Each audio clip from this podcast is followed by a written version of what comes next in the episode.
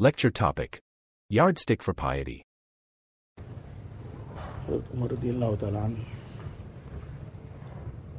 His statements are extremely deep and this was based on that insight Allah Ta'ala had blessed him with. So among his many, many statements of great wisdom and great depth, one of the statements is that don't look at the salah and the fasting of a person. Now, this is a basis of judging somebody's character, somebody, somebody's worth. But for us, we have to you know, judge our own selves in this, not to be taking that position now that we want to start judging others. But nevertheless, this is for ourselves.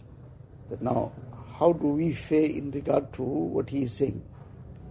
He says, don't look at the salah and the fasting of a person.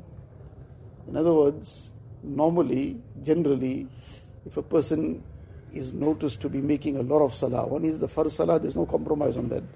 But he's, mashallah, also performing a lot of nawafil. Person fasts a lot, apart from Ramadan, which is farz, obviously. But he's very punctual with fasting on Mondays and Thursdays, for example. He's punctual on fasting on the other nawafil and sunnah fasts. So, mashallah, this is a very good thing. But generally, this becomes the sole basis for a person to judge piety. That if a person is performing a lot of nawafil as well, and for us, if we are performing our farz, then that too has already taken us to the height of piety. That's our concept of piety for ourselves.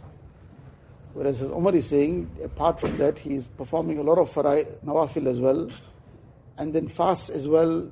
Generally now, if a person is fasting a lot, then that is a height of piety now. As Umar says, don't base piety on this alone. This is extremely good and very rewarding, takes one very close to Allah Ta'ala, provided that piety in reality is in place. So how is that going to be judged?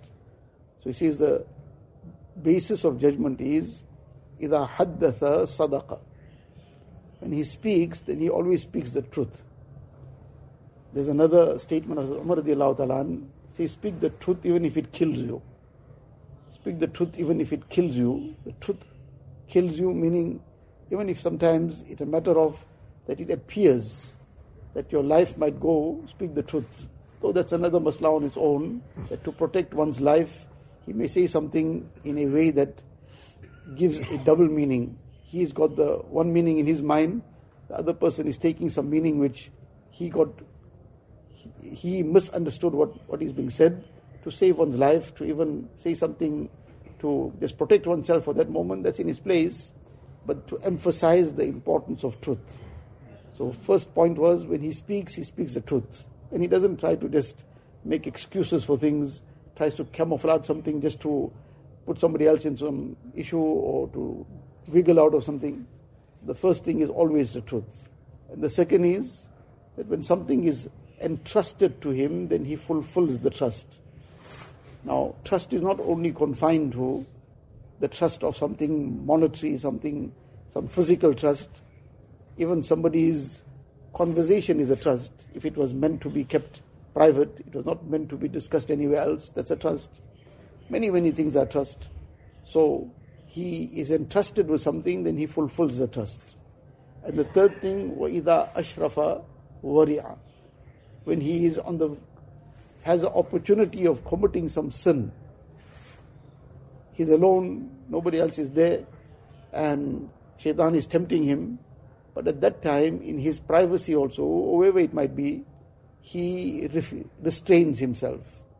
He adopts taqwa at that time. This is piety. This is now a person having taqwa and piety. So, all Allah Ta'ala's promises are on taqwa. The promise of Allah Ta'ala with the muttaqeen. The mu'mineen, the true believers were the muttaqeen. So, this is the basis to judge that piety. The salah, fasting, mashallah, that is excellent and has to continue. But that itself won't make a person pious if he is shirking in all this. then he's far away from piety despite the salah and fasting. So these are the qualities that need to be looked into very deeply. Judge ourselves on this all the time. That how close am I or how far away am I from what is taqwa in reality, what is piety in reality. Allah Ta'ala gives.